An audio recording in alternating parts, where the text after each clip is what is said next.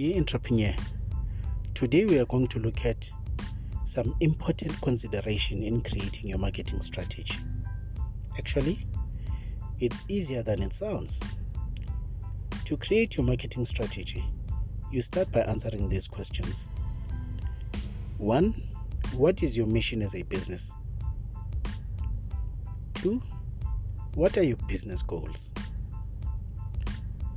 3. Who is your target customer? 4. Who are your competitors? 5.